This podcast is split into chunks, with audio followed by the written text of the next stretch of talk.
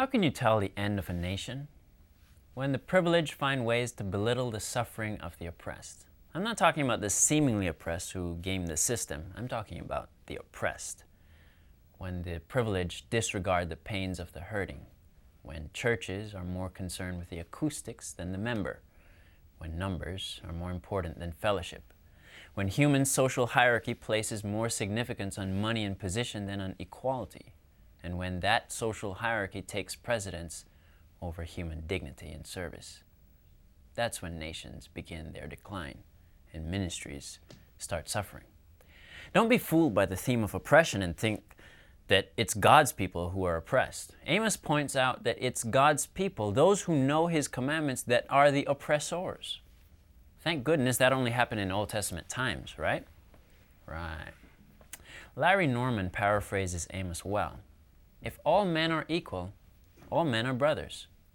Why are the rich more equal than others?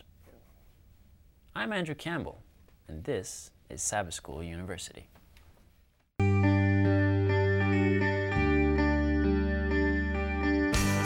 Offering information for your mind. Enabling transformation for your heart. Sabbath School U a weekly dialogue exploring God's Word and its application for today's world.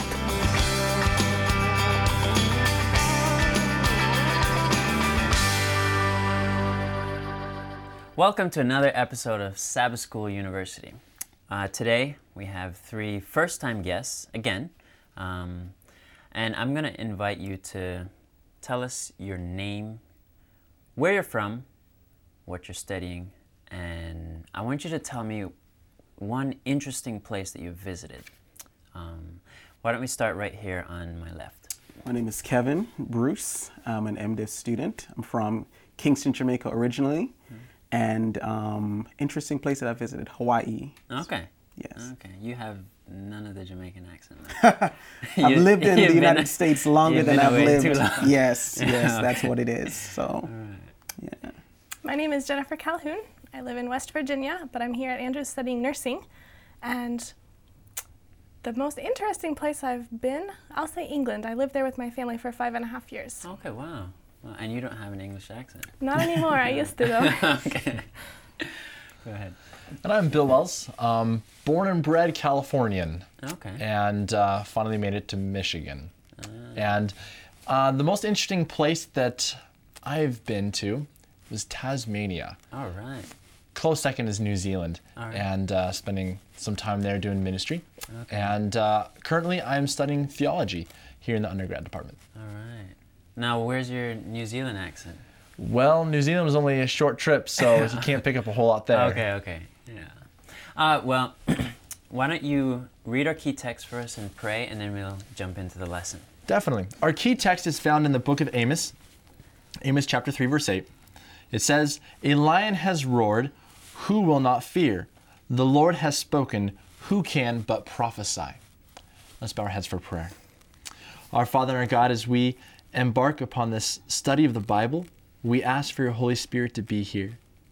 Lord, to enlighten our minds that we may better understand what the Bible says for us today and how we can live it out in our lives so that you may be seen in all that we say and do. Thank you, Father, for being present in our study. In Jesus' name, amen. Amen. Amen.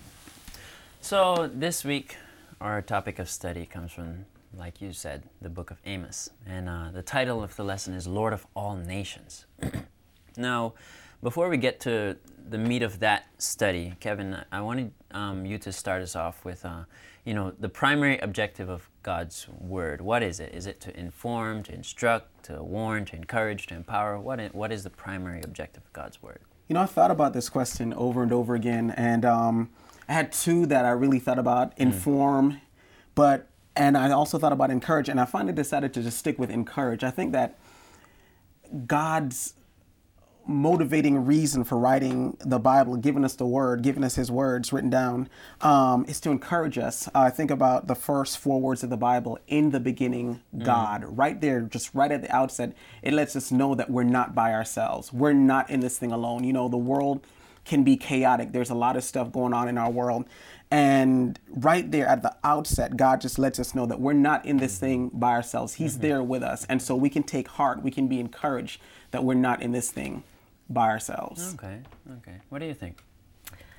I'd have to say, what's the primary objective of God's word? Inform, instruct, warn, encourage, or empower? I'd have to say yes. I think of I think of so- 2 Timothy 3:16 and 17 that says all scripture is given by inspiration of God and is profitable for doctrine, for reproof, for correction, for instruction in righteousness, that the man of God may be complete, hmm. thoroughly equipped for every good work. And I found all of those elements in this verse. Yeah, yeah, yeah.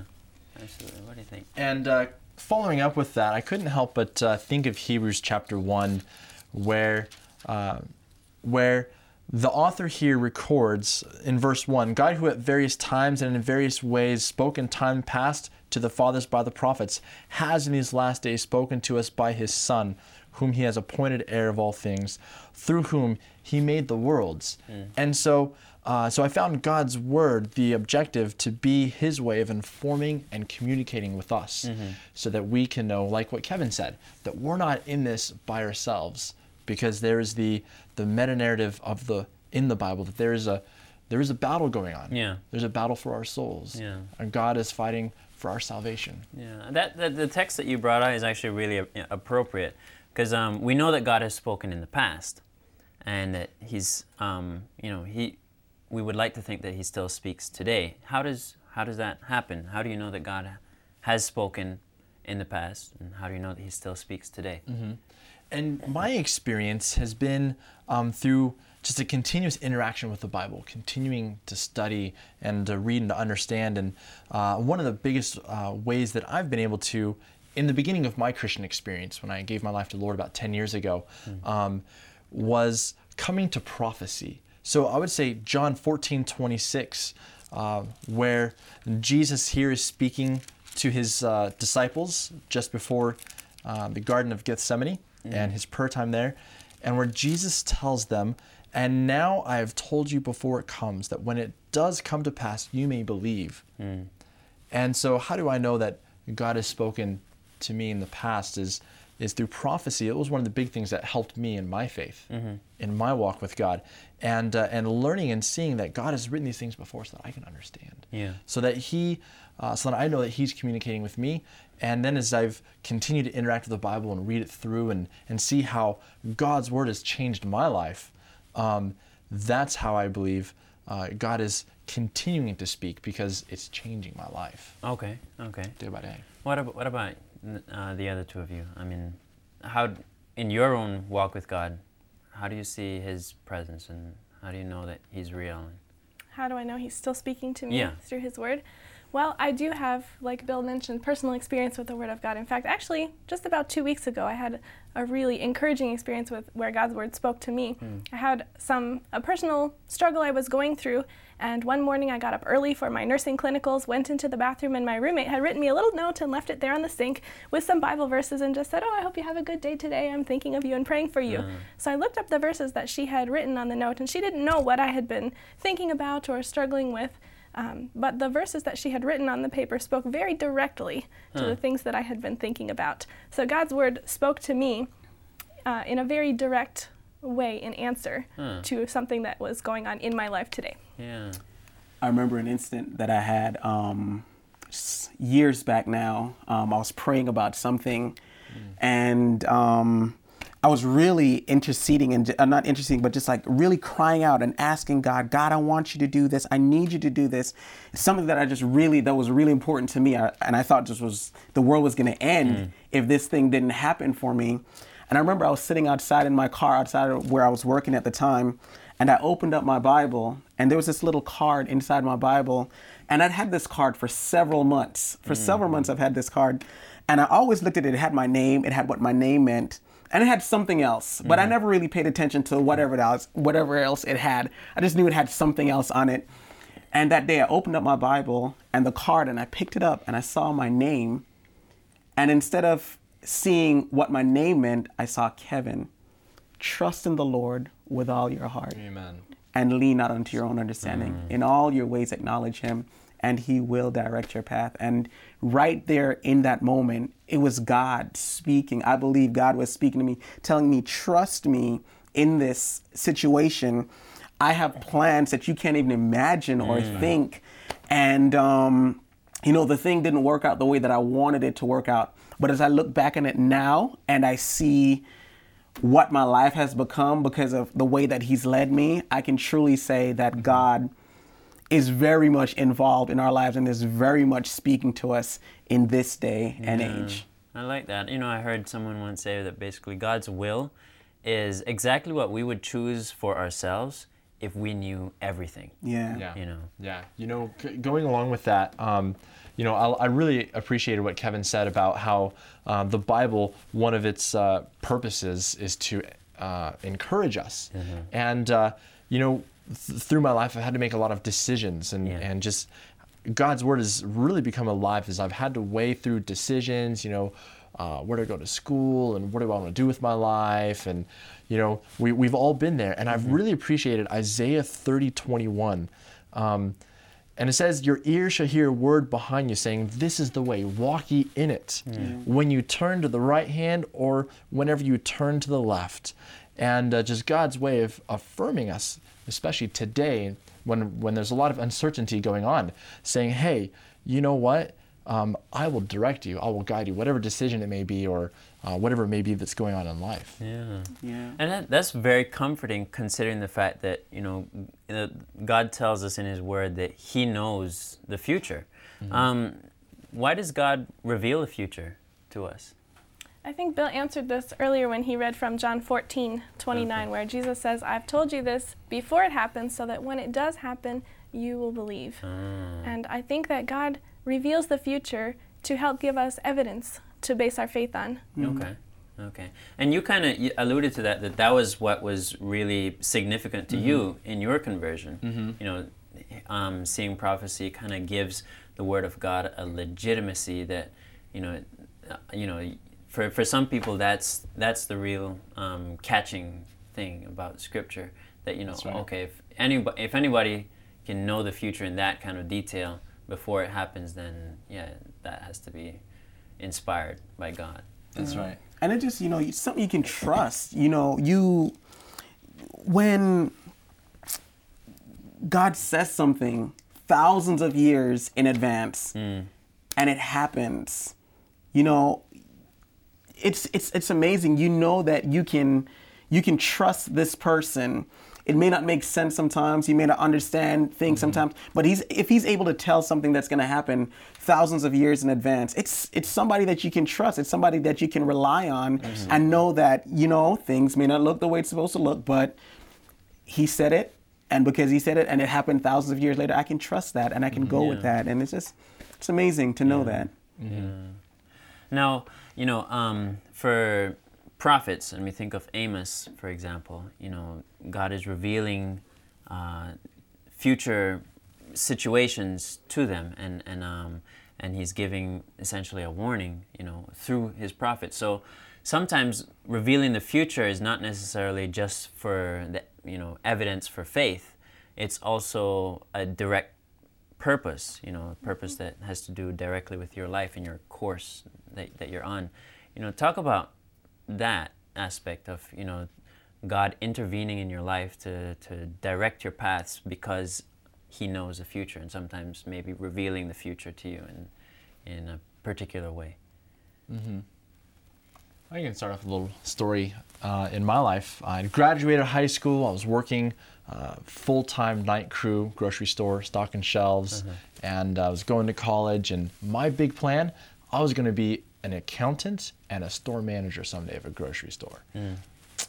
And uh, one day out of the blue, a friend of mine calls me and says, Bill, I'm going to Mongolia uh, to be a student missionary for a year. And it was at that moment that the Holy Spirit spoke and said, Bill, what are you going to do with your faith? What are you going to do with your life? You know, are you going to do something to make an impact in somebody else's life for eternity? Or are you just going to go to school for a business degree and, and own and operate a a store, grocery store? And um, you know, it's one of those ways where uh, where I know that God really spoke to me, and, and as I continue and as I spent time in God's Word and and various other things happened. Eventually, ended up going to a Bible college and uh, started doing uh, different ministry stuff. And Yeah. um, like God just really brought me face to face with a decision and and with a challenge. Um, from His Word, especially with Matthew 28, 19, and 20. Okay. You know, go go into all the world and and make disciples, baptizing them in the name of the Father, Son, and the Holy Spirit, teaching them to observe all things which I have commanded you. And uh, so, in fulfilling that gospel commission, as God challenged me, Yeah. it's really altered my life. Yeah, absolutely. And then um, it's it's also important to recognize that God has a role for each person to, to play. So while He may not have wanted you uh, in a grocery store, there's someone else that he, he needs in a grocery store because He needs people everywhere. That's right. You know, and so I, I like the point that you know that you made that it's it's His leading in your life that that God is a personal God. You know, and He can He can tailor His messages for each person. And we see that in the book of Amos. Yeah. The messages that Amos is giving um, to God's people were very tailored for Mhm. their, their So t- talk, t- tell me a little bit about that. You know, what is what is God's message through Amos to, to His people? You know, what in your study of Amos and the and what are some of the things that you got? It really seems like God is pointing out some of the injustice Mm. that his own people were inflicting on others. Um, that was something that I got. God was very directly Yeah, dealing with them on that issue. you don't generally think of God's people as being the ones that inflict injustice. No, a lot of times we think God's people are the ones receiving the Mm. injustice. Yeah, yeah, we're the ones that are being persecuted. You know, and it's funny because sometimes you can, the way that the way that you perceive things, your perspective on on things can really, you know, skew the way that you interpret uh, everything. And so, if you want, you can perceive yourself as a victim. You know, i- i- you know, Yeah. as long as you. It's true. It's it. That's it's one of the things that I have to guard myself against. I find myself continuously, um, you know, being hypercritical sometimes, and I really have to fi- guard myself against being hypercritical because you don't know what a person's going through, and it's so often at times, you know, you've hmm. gotten, you know, have an experience with God, you you know certain things about God, and you look at people living a certain way, and you want to look down on them because of the way that they're living, and you have to catch yourself and realize, hey, God loves that person uh, just as much as God loves you. Hmm, you know, and you don't know their experience, you don't know what they're going through. right. And rather than being hypercritical, how about you reach out to them in love the hmm. way that God would reach out to them in love? Why don't you be that caring hand, you know, or that person that they can come to and that they can, you know, cry on that person's shoulder whenever they're going through a difficult time? And so, you know, I find myself having to pull myself back sometimes and, you know, stop looking down at people and thinking that I'm better than mm, somebody mm. and realize that, you know, I'm in the same boat just as I'm and I'm no better than them just because I may uh, have a relationship with God. Mm-hmm. Yeah.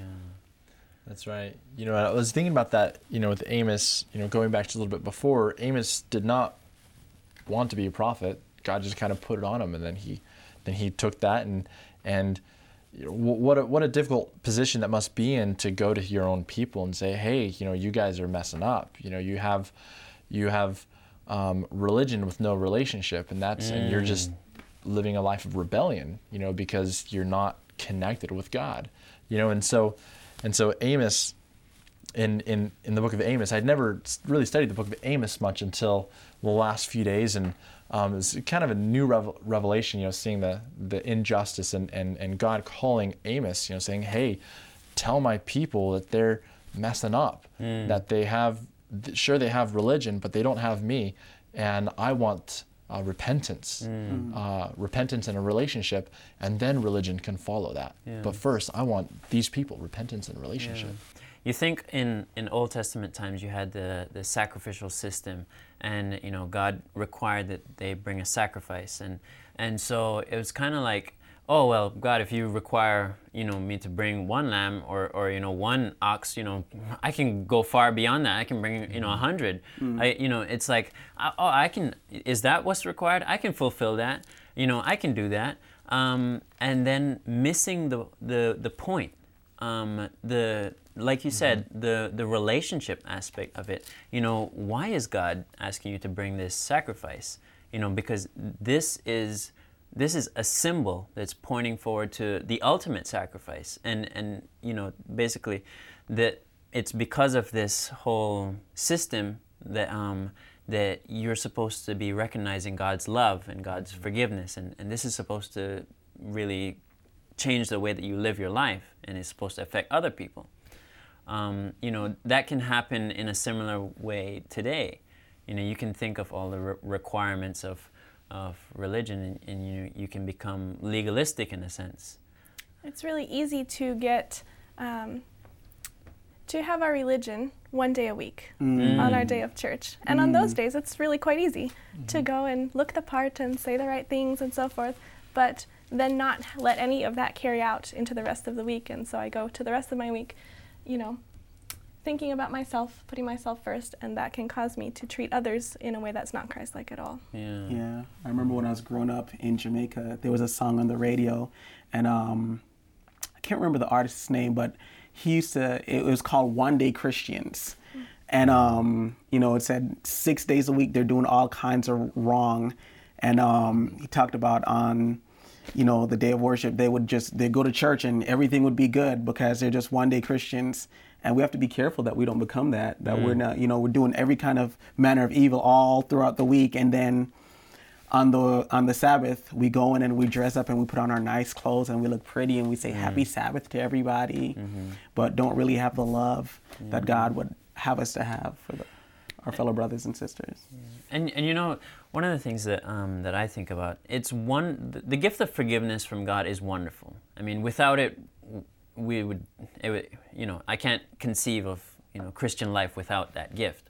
But um, it's a gift that we should never seek to take advantage of, or, or you know, use it uh, to, to you know to fulfill, you know, like Paul would say, you know, the lust of the flesh. Um, because even though God can forgive us, sin still has its consequences.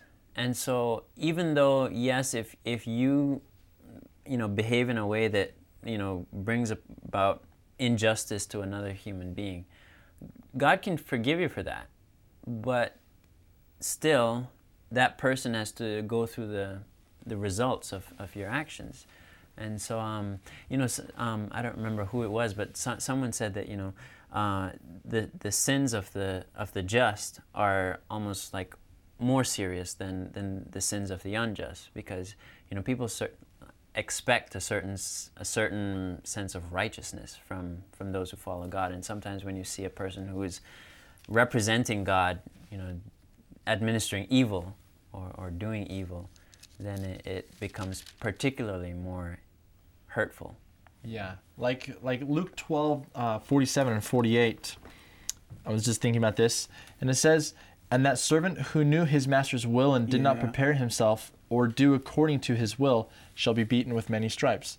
But he who did not know yet committed these things, deserving of stripes, shall be beaten with few.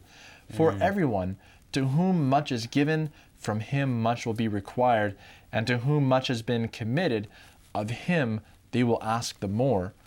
And so, uh, so like you were saying, like as God is, um, whatever it may be in our lives, uh, whatever charge or commission or responsibility, um, especially as Christians, we are to be very aware of the uh, responsibility that we have towards others in uh, in serving them and caring for Yeah. them, uh, rather than just continuing on in our way, doing the the one day the one day Christian thing, um, doing our thing on every day of the week, and then giving God His little portion, you know, in the early morning hours, Sabbath morning, and then we go out and do our own thing after that. Yeah, absolutely. Now, um, it's one thing for us to be introspective and, and you know, check ourselves. But now when we see things in, in other people's lives that, that need to be corrected, you know, um, what are some of the ways that we can speak out about wrong behavior without being judgmental? You know, because essentially, how can you find a balance in that?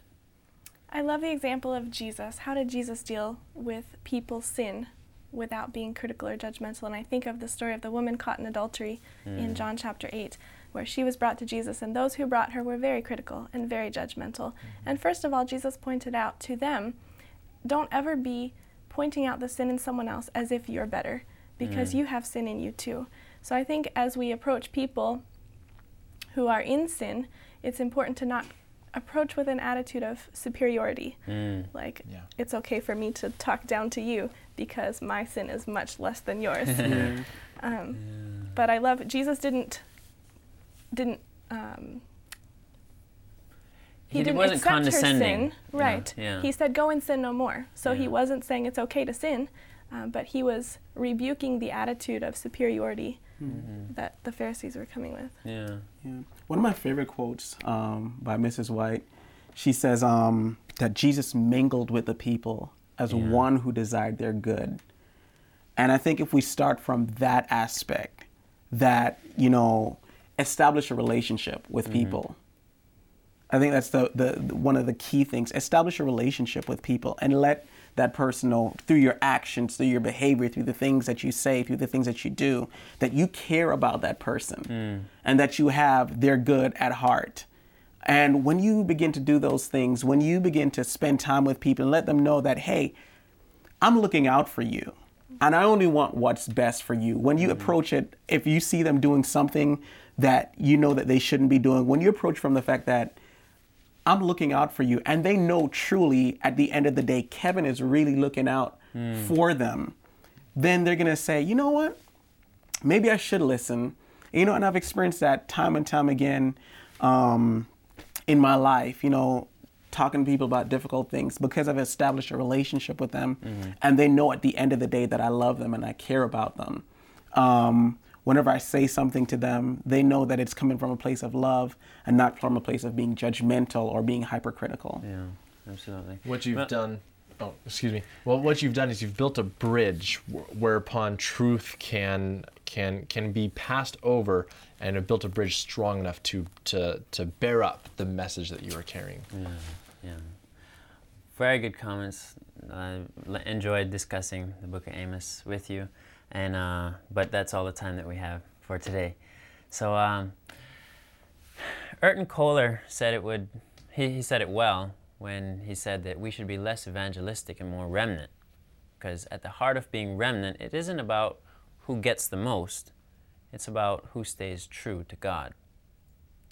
If you'd like to contact us, please visit our website at www.sabbathschoolu.org. That's www.sabbathschoolu, the letter U, dot org. Don't forget to like us on Facebook. It helps us to know there is someone out there who's watching this show. For Sabbath School U, I'm Andrew Campbell, and we'll see you next week.